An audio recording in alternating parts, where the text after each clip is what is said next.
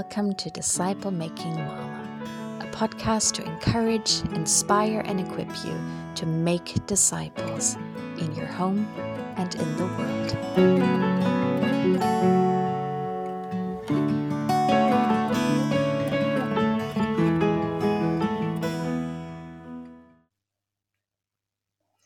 Hello, everybody, and welcome to another episode of Disciple Making Mama.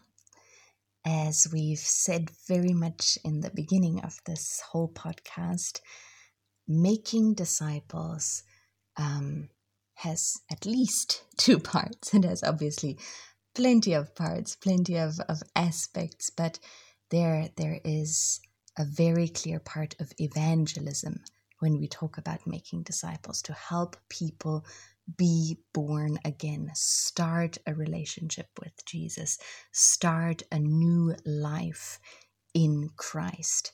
And then there is a continuous aspect of discipleship, a growing aspect of discipleship. We've often likened it to um, parenting, natural parenting, to the way we raise our children. That, of course, our children have to be born but our involvement with them does not stop there.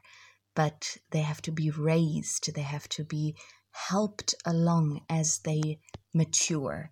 And the goal of all of that is that they become mature, um, independent to a certain extent people, adults who can themselves then one day have children and go through that same process.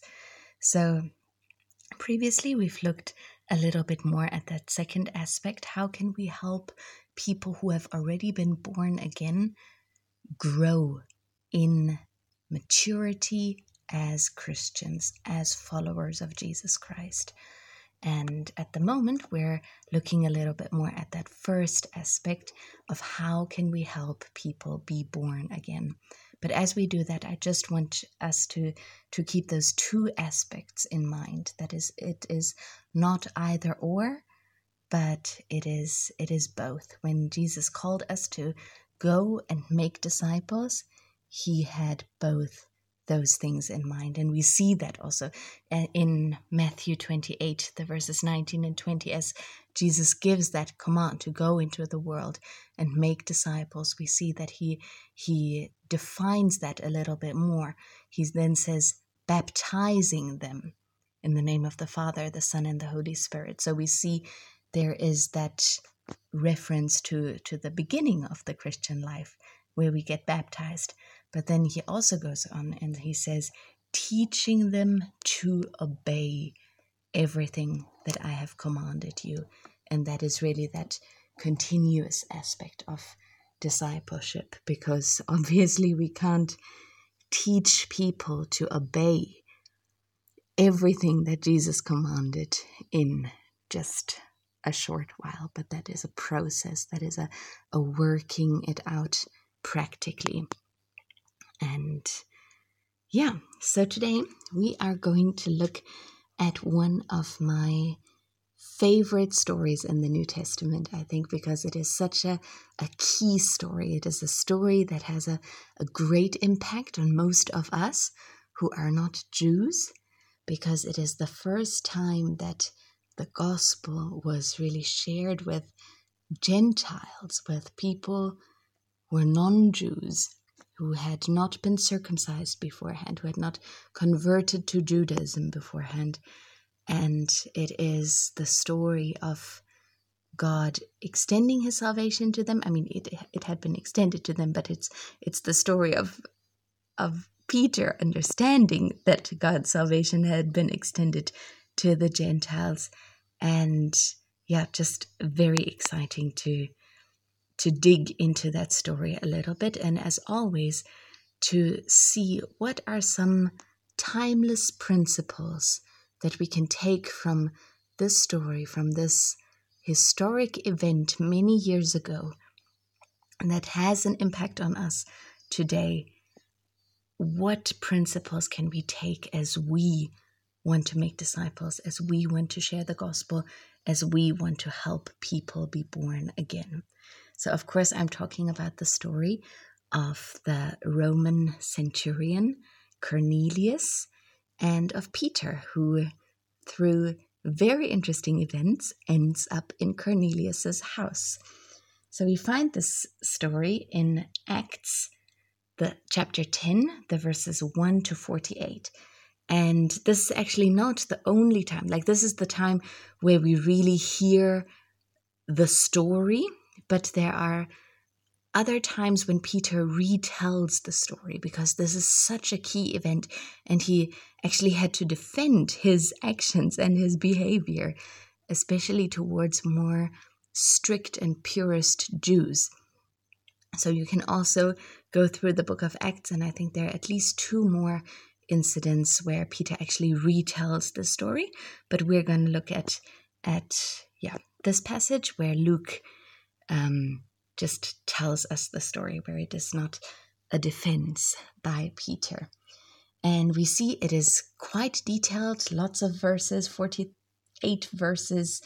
And yeah, maybe if you want, you can just quickly pause and read them if you're not quite fresh with what is going on there. Otherwise, I'm, I'm going to try to give a, a brief summary, but yeah, I'd really encourage you to go read it for yourself and maybe even glean some principles for your own disciple making that I might not even touch on. So, this incident starts with two visions. Two men in two different cities are having a vision. The first man is Cornelius, who we've already said was a Roman centurion, so he was not a Jew. He was a Gentile, but he was a God-fearer. He was one who already prayed regularly to the God of the Jews, the Creator God. So there was already some some foundation of of knowledge and some foundation of relationship to God, the maker of the universe, that Cornelius had. And it, it did not express itself only in Cornelius praying from time to time, but it also expressed itself already in his actions, that he was one who gave generously to those in need. So this Cornelius has a vision, and in this vision, an angel comes to him and says, your generosity has come before God. God has noted your generosity, your acts of obedience towards this God whom you do not know fully yet. And this God has found them acceptable, and He wants you to send for a man called Simon, Peter, and this man is at this moment in Joppa, in house of si- in the house of Simon the tanner, a house by the sea. So isn't that kind of a a very nice um, touch, a, a, very nice um, thing about this vision that it's a it's I mean it, it's a vision. It's a very spiritual thing, and yet it is so practical because the angel even gives Cornelius the exact address of where Peter can be found at that moment. And I think isn't that just just like our God that those things are not a contradiction for him. The very spiritual, the the mind-boggling thing of an angel coming to you in a vision and giving you a very exact, very real, very earthly address.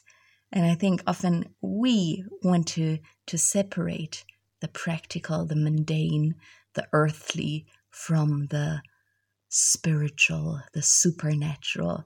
And yet, for God, I don't think there is such a strict separation. And, anyways, that was simply where Peter was, and Cornelius had to somehow get to him. Now, as we look at, at Cornelius, at his relationship with God that he already had in, in, in very limited ways at that stage, let's, let's note a few things.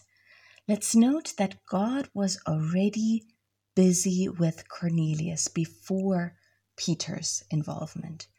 But God also wanted Peter's involvement. And that is a, a very important aspect when we think about evangelism. It's so easy to to fall off one side of the horse. But God wants both those aspects. God is intimately involved in drawing people to Himself. And He wants us to be very actively involved in that same thing. He wants us to be co workers and cooperators with Him when people turn to Him. One example for that that my husband and I have experienced firsthand was um, before we got married, my husband spent a bit of time in Algeria, a country that is still mainly Muslim and that for many years seemed almost impossible to be reached for the gospel. But recently, there has been quite a revival, or, well, quite a, I don't know if you can say revival if people have never um, known Jesus, but you know what I mean. A lot of people have become Christians among a certain people group. And the amazing thing is that most of of the people that my husband was able to speak to, as in literally maybe 98% or so, had a supernatural experience with God somewhere along their journey of coming to faith, whether it be a healing, a dream, a vision. But also, all of them had a human witness, had another Christian telling them the gospel and telling them how they can respond. So there we, we just saw that cooperation of God and man in such a beautiful way. For example, the guy who was translating for my husband and the other young guys who went there was had grown up in a in a Muslim family, had not known anything about Jesus other than what the Quran says. And as a child, he had dreams where Jesus would, would come and talk to him and where he just fell in love with this this person who who came and visited him in his dreams. And then years later as an adult already he met a christian and that person could tell him about jesus. And then that guy said but but i know who you are talking about i I know that man from my dreams.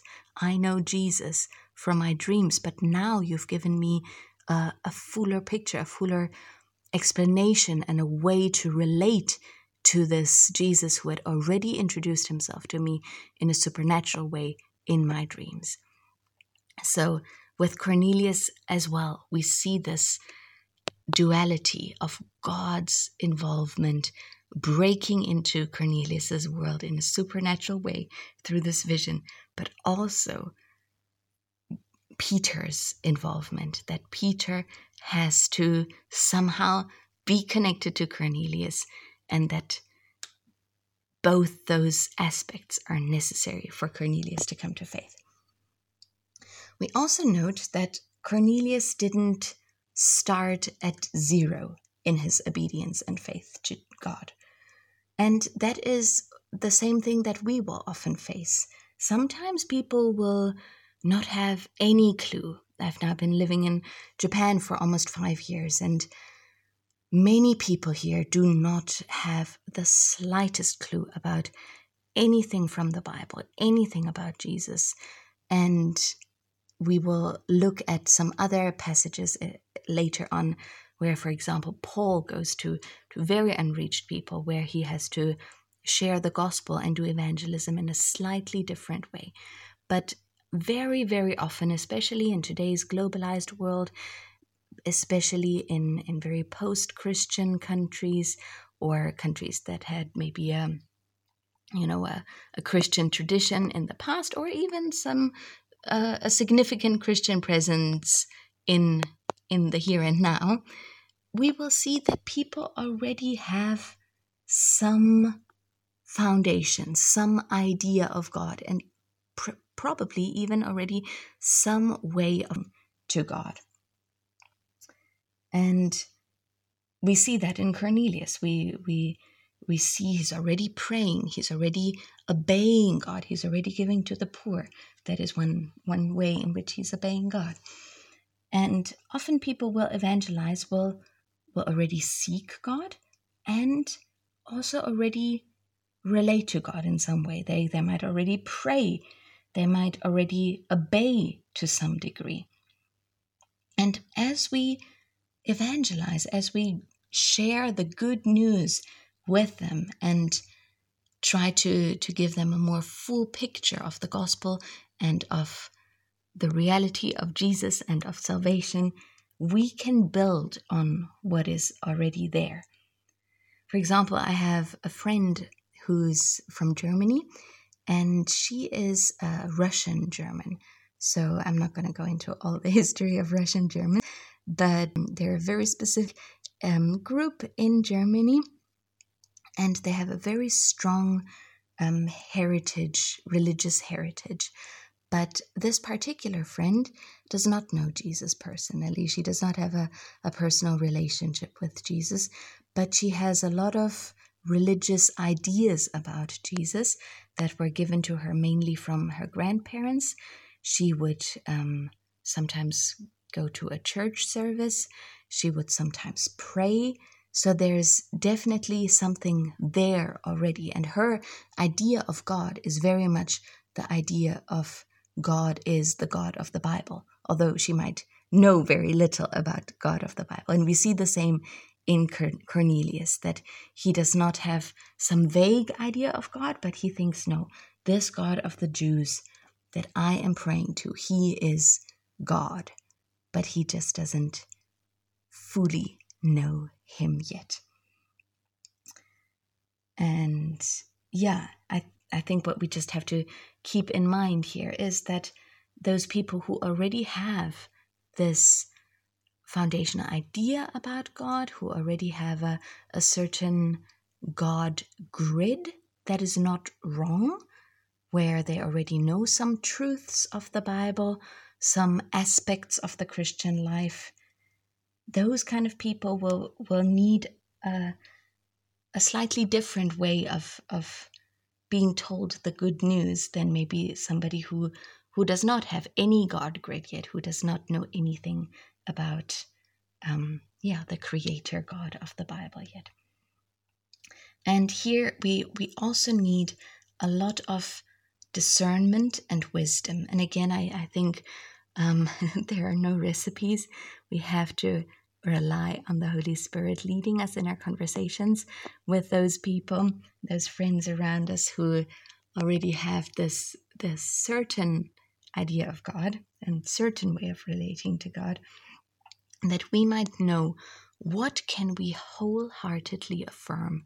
For example, it was a wonderful thing that Cornelius was already praying. He was already giving to the poor. He was already fearing God. Those are things that can be affirmed. Speaking of my of my Russian German friend, there are certain things that I can wholeheartedly affirm that she has a, a very clear idea of God's holiness, that she has a, a great respect to the towards the Bible, for example, that she knows that we can pray to God anywhere and everywhere and in every situation. And those are things that I can wholeheartedly affirm and build on as I'm sharing more of the good news with her. But there are also things that need to be corrected or where those people need a, a more full picture of God and of the good news.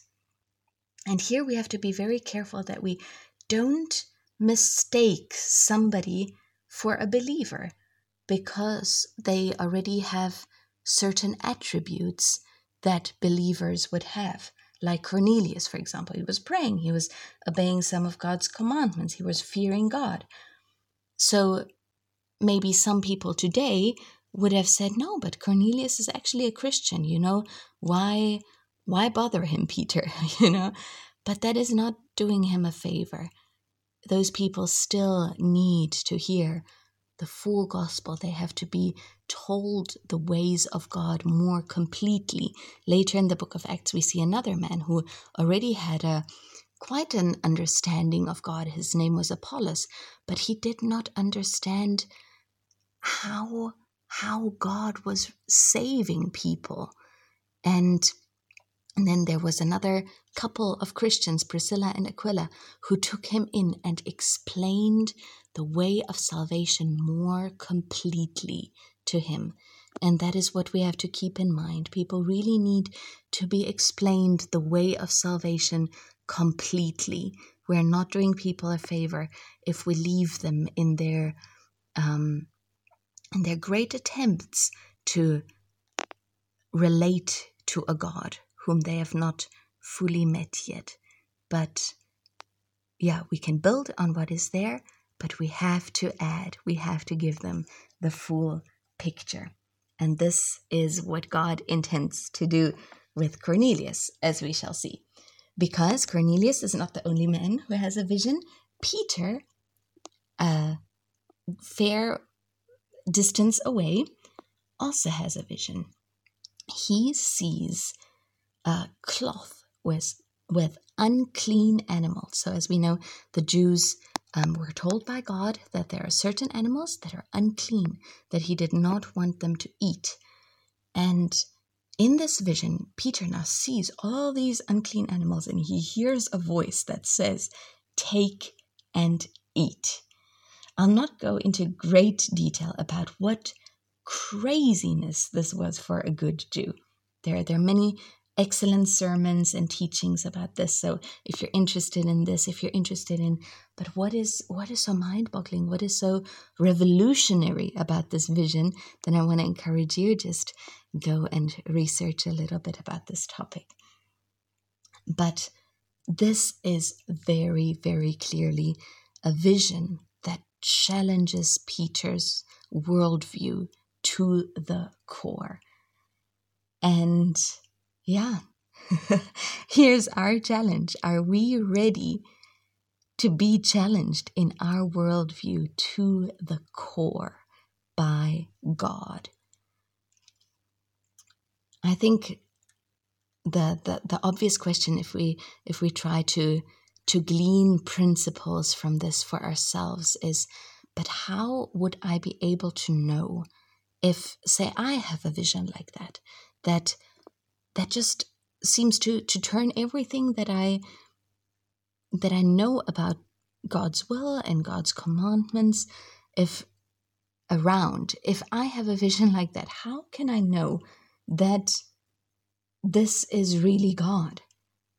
and and also just in general i think a lot of people are wondering if if i have a vision or a dream or or even an just an impression a thought that i think might be the voice of god how can i know that this is really god in general there are three um, testers that we can use when it comes to to a dream or a vision or a word or an impression that we sense coming from God. But I'm already going to warn you those three testers actually cannot really be applied to this situation. But I think it is very good to, to still use them as a foundation when we ourselves are trying to discern the voice of God. So, this is generally. Generally, we can ask ourselves when, for example, we have a, a dream where we sense God is telling us something is this in accordance with scripture? And often it's we won't be able to find one specific Bible verse that that now specifically says, yes, this dream was really from God. Because um yeah, that I guess that's just not how it works. But um is it in accordance with the you know the general message of the Bible? The the character of God as revealed in the Bible? Is it in accordance with what God says in other places? Because God is not going to contradict himself. We might, it seemed to Peter that God was contradicting himself here, but yeah, sometimes we, we just lack the bigger picture. So if something is clearly contradicting what some something that was clearly stated in the Word of God, then let's be very, very careful to claim that this is um, the voice of God. For example, um, if somebody claims God spoke to me in a dream, I must divorce my wife. That is clearly in contradiction to God's will as revealed in the Bible. That is clearly a contradiction to very clear commandments that God gives in the Bible. That's in contradiction to God's character as revealed in the Bible. So, this is probably not going to be, this is certainly not going to be the voice of God. Secondly, um, if if this first tester was kind of a confirmed and and we can say yes, I think this dream or this vision or this thought is is in general accordance with with God's will and ways as revealed in the Bible. We can also test is it in accordance with what the church has generally held true historically and presently. And here I want to be very careful because when I say the church, I do not mean the institution of the church. I think sadly, because of, of politics in the church, because of various um, dynamics in the institutional church, the institutional church has, has very often been misled in many things. But when I speak about the church, I mean people throughout the centuries who have humbly, honestly been eager to obey God, to know God, did they think this this thing, this this principle, whatever that that I've now dreamed about or so, would that be in accordance with what they would feel um, comfortable with, what they would feel is true and from God. And then thirdly, is it in accordance with what godly people around you sense and would hold for true? So, those are three foundational testers. If you have a vision, if you have a dream, if you hear a prophecy, to test is this the voice of God? And we're we're commanded in the Bible to to test those things, to test prophecy, and to not simply accept blindly. But we see that in this case, these testers don't really work. And that is also one reason, I think, why it was so mind boggling and revolutionary and confusing to Peter and to the people that he had to explain this to later on. This reminds me a little bit of a dream that I had more than a year ago. It was a dream when that when I woke up, I, I very clearly sensed this was God speaking to me, but it was also very confusing and very mind boggling because in this dream, I dreamt that I was married. I was not married actually to, to my real husband, and it, it was also, I was not me, kind of, if that makes sense. It was almost like I was watching a movie about somebody who was married to their husband and then they they should get divorced. That like it in the dream it was kind of very clear it is a good thing to get divorced from that husband. And then later the woman in that dream was just so in love again with her husband but not um, not married to him, not like legally, officially, kind of, you know, institutionally bound to him.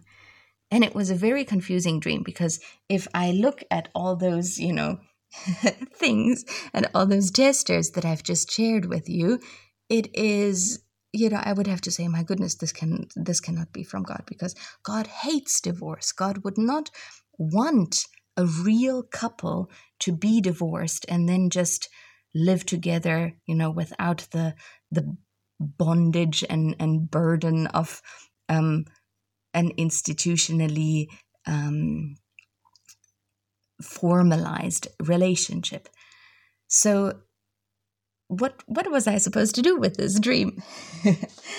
and um, I, um, yeah, I, just as with Peter, the the dream did not mean in a way what at at first sight it might have meant, and that is where we just need the Holy Spirit to really help us to to discern things. I've recently listened to a great sermon by a preacher who, who recently sadly died. His name is David Pawson, and I think in another podcast I already mentioned him as somebody who's really a great Bible teacher, and um, yeah, that I can just fully recommend that you listen to to his messages. They're available for free online. He has a huge um, online library of sermons about every imaginable topic and specifically about um, the Bible and being born again. Those are those are really kind of his his specialities, and I can fully recommend him and his messages to you. Anyways, he's he gave three more testers of how we can tell and how we can interpret um, whether a dream or a vision or a prophecy is from God. And also, very specifically, in relation with this um, story of Peter and Cornelius. So the the first tester is can you can you actually remember? Can you remember the dream? Can you remember the prophecy? Can you remember the picture or the impression that God gave you? Sometimes I have a dream and it is just a, a mess and it is, you know, 5 minutes after waking up I cannot remember it anymore. But the few times that I have had dreams that I could later very clearly say, yes, that was God speaking to me, I was able to remember those dreams very clearly. And David Pawson also says that that is one, it is not, you know, definitive. Oh, yeah, if you can remember a dream, surely it is from God. But if God gives you a dream and he wants to tell you something through the dream, he's going to make you remember it. So if you afterwards have to have to kind of fill in the blanks and say, "Oh, but then I think this happened in the dream and I don't quite remember, but it would make sense if then that and that happened," then be careful that you don't add to your dream, that you don't um, make something a message from God that is actually not.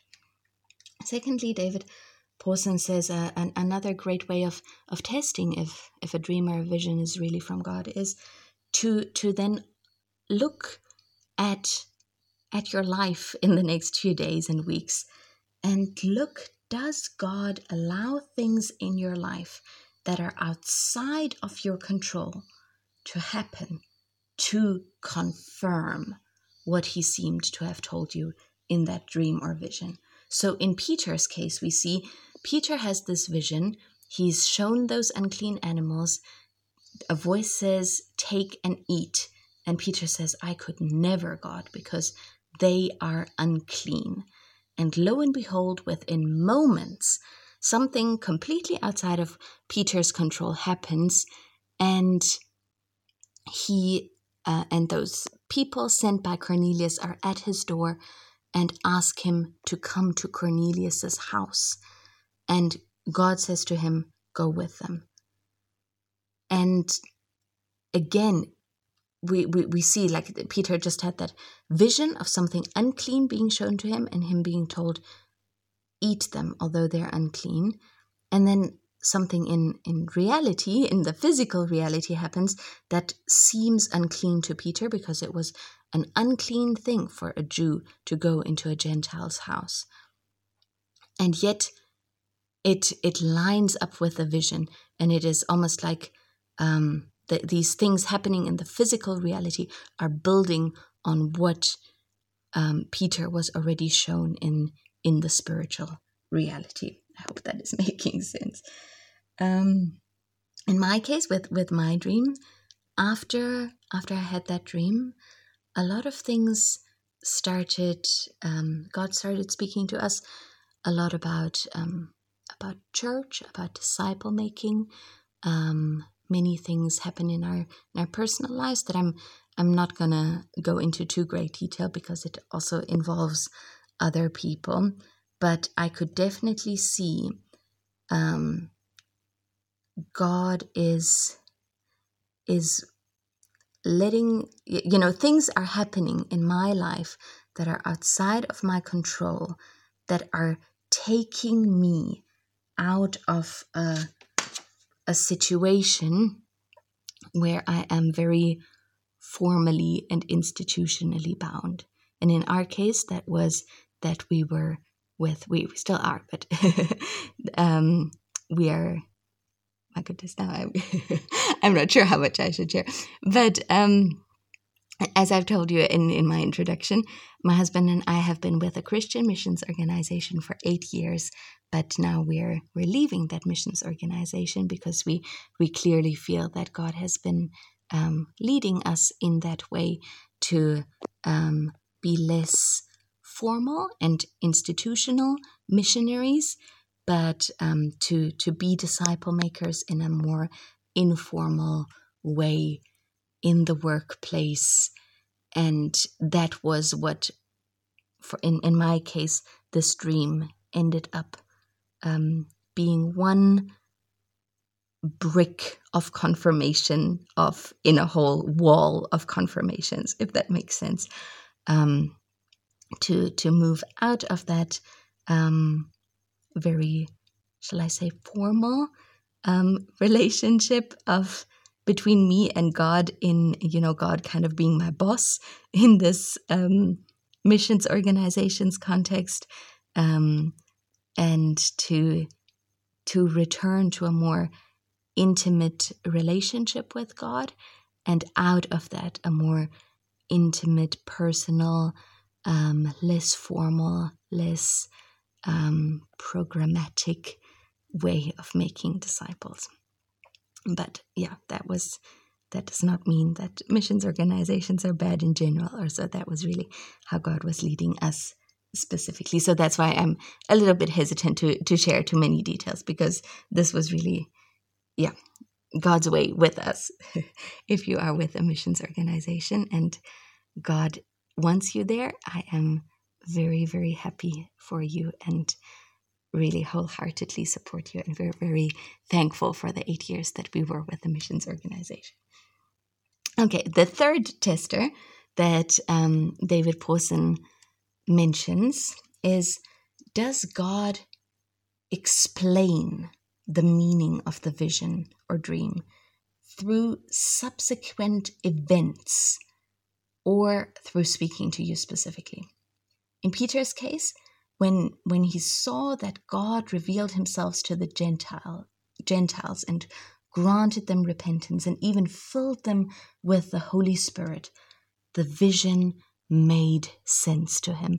And it's almost more that in looking back, he could say, oh, Yes, now I understand that vision, and now I see that God has been preparing me, but also in hindsight, I can now see that vision as a confirmation. So Peter didn't didn't sit there on the roof and think, "Hmm, what could this mean? Let me come up with uh, an interpretation of this vision."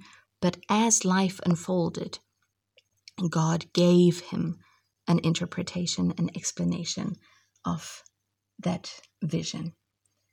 And in in in my case, it was when when certain events and, and certain godly and trusted counsel and God's continued guidance led us to leave the missions organization, something that would have felt as wrong as a divorce at other times, and something that was also like a divorce, very, very painful and very sad.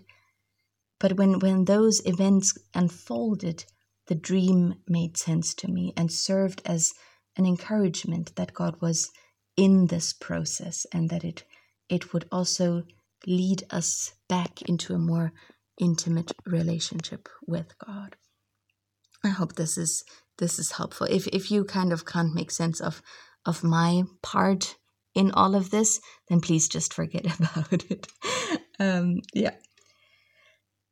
Just one last note before I, I get off this long rabbit trail of how can we discern the voice of God for if we have a vision or a dream or we hear we hear God's voice in our in our spirits or even audibly. Um, practice hearing the voice of God. Sometimes we can um, we can feel like oh it is it it must just happen to us. Um, that you know discernment just happens to us. But i think discernment like many many things in the christian faith is also something that we can practice. And we can practice it number 1 by really immersing ourselves in the word of god and knowing god's voice from his word. So that when we have a vision a prophecy a dream we already know the voice of our Good Shepherd because we've been exposing ourselves to His voice in His Word so much. But then also, I want to encourage you to very practically ask the Holy Spirit to speak to you so that you can train yourself in in hearing his voice that you can know huh this is this is what it sounds like. This is what it feels like. This is kind of things the Holy Spirit would would be saying to me. And a very practical way in which I I have in the past and I'm, I'm not currently doing this at the moment because it's also it's not a it's not a mechanical thing but at some stage I, I really felt like I want to I want to be more guided by by the specific voice of the Holy Spirit. I want to be able to to discern the voice of the Holy Spirit more. So every morning as I woke up, I would ask the Holy Spirit, please, please give me a word of of guidance, a word of direction, a word of, you know, what is your purpose for this day? And it was a very faith building experience for me because often I would, a, a, word would come into my mind that would at that time maybe seem a little bit odd. But then as I went through the day, I would see, ah, yes, this, this makes sense. And it helped me grow in my ability to hear the Holy Spirit and to discern the Holy Spirit. And sometimes it would I, I would also you know at the end of the day i would kind of have to admit to myself i don't think i heard i heard this word from god. I think that was somehow me. That was maybe my my ambition getting into the way. That was maybe my to-do list getting into the way of actually um hearing and discerning what what god actually wanted to say to me. So i want to encourage you to to take those kind of shall I say, low risk situations um, where where there's not a lot to lose, where there's not a lot of, of danger of harming yourself or other people if you kind of mishear God in this situation. Um, yeah, just practice hearing the voice of God. I remember very specifically one one time that I did this. I asked the, the Lord, you know, today, Lord? What what is on your agenda for me today? And I heard the word rest. And it was a very busy week. My husband was out of town and I I thought, oh, there there are a million things that I have to get done and blah blah blah blah blah. And I thought, oh, rest is now really the last thing, you know, that I had planned. It was in the middle of the week. But then I thought, no, well, I, I want to discern the voice of God. And if God tells me to rest today, then I better rest. So um, I took the day off as much as a mom can take the day off. And it was only Fuka at that stage. Fuka and I went to a park. We enjoyed a beautiful sunny day. And it was just a, a great, refreshing day. And later I saw that that whole week was gloomy, rainy, kind of, you know, not the kind of weather where you want to take a baby out and have a fun day of rest in the park. But but God knew that I needed to use that one sunny day in that week to just rest and enjoy Him, and then later get all my work done on those gloomy, rainy days. So, okay, let me return from my long, long excursion into this topic. I do hope and pray that all my all my talking here is is somehow helping you. Good. Back to Peter and some principles for evangelism that we can glean from this passage. A quick summary of what happens further after Peter and Cornelius had their um, respective visions, and Peter sends men, uh, sorry, Cornelius sends men to Peter to go and get him. Peter joins those unclean Gentiles. He enters the unclean house of Cornelius and preaches the gospel to Cornelius and his household and his friends that are gathered there, ready to hear. And as Peter is preaching to them, the Holy Spirit fills the whole household, fills everybody that's there. They start praising God, speaking in tongues. And Peter says, Wow, God is, you know, God is coming and filling these people. God is um, confirming his acceptance of these people. Let's baptize them. Let's, you know, help them to be fully born again members of God's family. So that is what happened. Now let's quickly, briefly, just for the end of, of today's um, session, look at our usual questions that we look at when we when we look at those passages about um, evangelism in the book of Acts our four questions, just a quick recap, were what did people hear or see? Were there any miracles? Number two, how long and how detailed is the evangelistic message? Number three, what are the main points of the evangelistic message? And number four, what response was expected or given to the evangelistic message? So, number one, what did people hear or see? We've already gone into that um, in quite a bit of detail. God gave two visions of, um, yeah, that, that prepared people for this. But then people also heard. It, it wasn't only the visions, but then people heard Peter preach about Jesus. Okay. Secondly, how long and how detailed is the evangelistic message? And this message is quite long and detailed. And um, and yet, let's note that it it does not start with with creation, for example, um, where later we see Paul sharing with people who do not have any any God grid yet um, he starts with creation, introducing God as the creator God. But that was already something that Cornelius knew, so Peter does not start here. Peter also doesn't do the same thing as he did when he was preaching to the Jews on the day of Pentecost that we looked at a few weeks ago, where he explained in great detail, you know, God sent all the prophets and even um, Joel testified about this and David prophesied about this. He does not share that with this group of people because they're not Jews. They're not. They are Gentiles. They don't know the Jewish scriptures so well. It doesn't mean so much to them that that God sent all the prophets. But with this group of people, uh, Peter is really majoring on the person of Jesus Christ.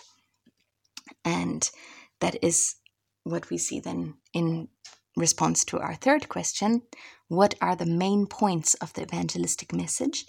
We see Jesus is the main point of the evangelistic message. And that is a, a, really good challenge for us. Jesus must be at the center when we share the good news, because without Jesus, there is no good news. And if if we share the gospel and Jesus is not the the main focus, then then we're a little bit off. And especially when we speak to people who already have some some religious grid about Christianity, it is Jesus that they must have a relationship to. It is Jesus through whose death and resurrection they they must, you know, have gain new life. So we see that Jesus uh, that Peter talks about Jesus having been killed and raised after 3 days. This is a very important aspect when we when we share the gospel when we share about Jesus. Jesus was killed and raised after 3 days. Peter shares that there is forgiveness in the name of Jesus alone. He also shares that Jesus had authority over evil spirits and over, you know, the, the dark spiritual side when he was on earth.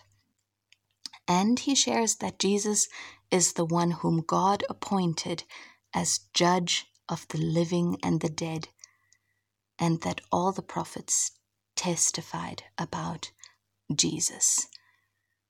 So that is that is very interesting if you would were to, you know, introduce somebody to Jesus with those points be the ones that you would be sharing. Jesus died and rose again. Jesus is the one whom God appointed as judge of the living and the dead.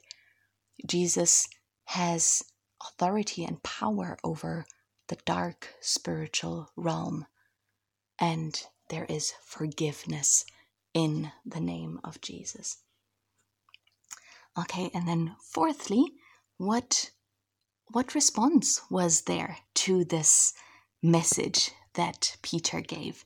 And this response is is exciting and amazing because already as Peter was sharing the good news about Jesus, the Holy Spirit came on people and they started speaking in tongues and praising God. And this reminds me of um, one of the ladies that our team was um, doing Discovery Bible Study with. Um, and she she was, you know, in the process of hearing about Jesus, just as this group of people were in the process of hearing about Jesus when the Holy Spirit came upon them and filled them and baptized them, however you want to call it. And so this lady, my son, was um, doing regular Bible studies, um, drawing closer to Jesus, growing in her understanding of Jesus, growing in obedience towards Jesus. And then at some stage, our friend um, explained to her how to be born again and you know that you must repent towards God that yeah she must put her faith in Jesus that being baptized in water is part of being born again and then also that being filled with the Holy Spirit is part of being born again and that this being filled with the Holy Spirit often expresses itself in becoming able to pray in another language that we don't understand, but a spiritual language where our spirit can directly communicate with the Spirit of God.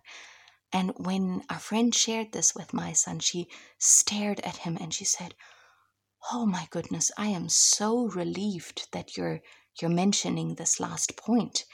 And our friend said, Oh, why, why is that?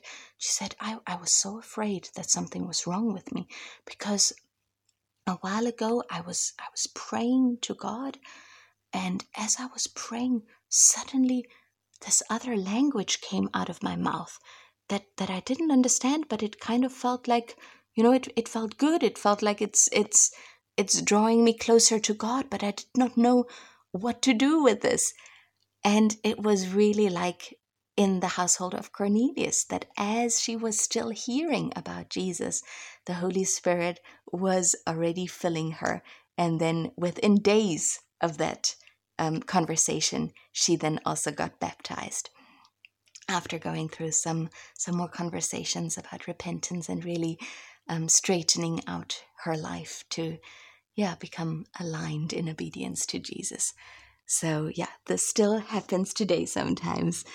Um, and yeah, exactly. So, the, and then Peter's response to to the Gentiles being filled with the Holy Spirit and there being a joyful noise of them praising God and speaking in tongues, Peter was like, "Whoa, now we can't withhold baptism from them. Let's baptize them. So we see in those in this Gentile household, and and here's an, another just a, a brief thing that I want to mention. We see Peter is not only sharing the gospel with Cornelius, right? It was Cornelius who had already invited his whole household, and then Peter seizing this opportunity to share the gospel with the whole household. So, wherever that is possible, let's also try to use this principle in our own evangelism that it it can be such a a, a fruitful thing, shall I say, to to share the gospel with a with a whole social group and help them to respond to the gospel together and not just say, oh, here's this one person in the family who's interested in God, and now I'm sitting in their living room and the conversation takes a spiritual turn. But, well, let me take that one person out and let's continue our spiritual conversation in the kitchen. But no, use the opportunity to then share the good news with that whole living room, just as Peter did, then also share the gospel with this whole household. And then they could all respond to the gospel. That just as an aside. Um, let's quickly look a little bit more at the response to the preaching of the gospel. As we saw when we spoke about faith in the last episode, faith was obviously the, the undergirding force in Cornelius's behavior during this whole incident, but then also in his being born again and turning to God. We see that he had uh, a historic faith that was then also strengthened through Peter, who told him, You know, I have. I know this Jesus that I'm talking about. I saw him when he was raised from the dead. We see a, a, personal faith already at work in him. We see a practical faith at work in him. And then, as Peter preached, and Cornelius and his household understood more, got the big picture, they could then fully put their faith in Jesus, the one who forgives sins, the one who is appointed as judge over the living and the dead, the one who is powerful spiritually. We also see that there already had been repentance, so rethinking towards active godly living. And it's very interesting that although in, in this passage repentance is not mentioned specifically later, when um, Peter defends why he why he baptized the Gentiles and why he now considers them brothers and Christians, he says, God has granted repentance to the Gentiles. So we see also here among this group of people, repentance plays a, a crucial part and central part in their being born again. And then we see that the infilling of the Holy Spirit was considered a sign of their acceptance by God. And we see that in this case was very clearly visible that the Holy Spirit had filled them. They were speaking in tongues, they were praising God. And then lastly, we see that, that Peter did not consider their, their new birth complete by those three things. He didn't say, oh, great, now they have faith, they have repented, even the Holy Spirit has only already filled them. They are, you know, they're born again, they're ready to go. But he says, now let's baptize them. Baptism was still necessary, although God had already confirmed his acceptance to them through the infilling of his Spirit. And that is the topic that we're going to talk uh, in a lot more detail in the next episode baptism. It's sadly a very controversial topic, and yet it is a very central topic to being born again. And we want to just look at the Bible what does the Bible say about baptism? Um, when should it happen? How should it happen? What what happens when we are baptized? And why is it important for being born again? So, yeah, I am looking forward to that. And I hope you have a wonderful week until we talk again. Bye bye.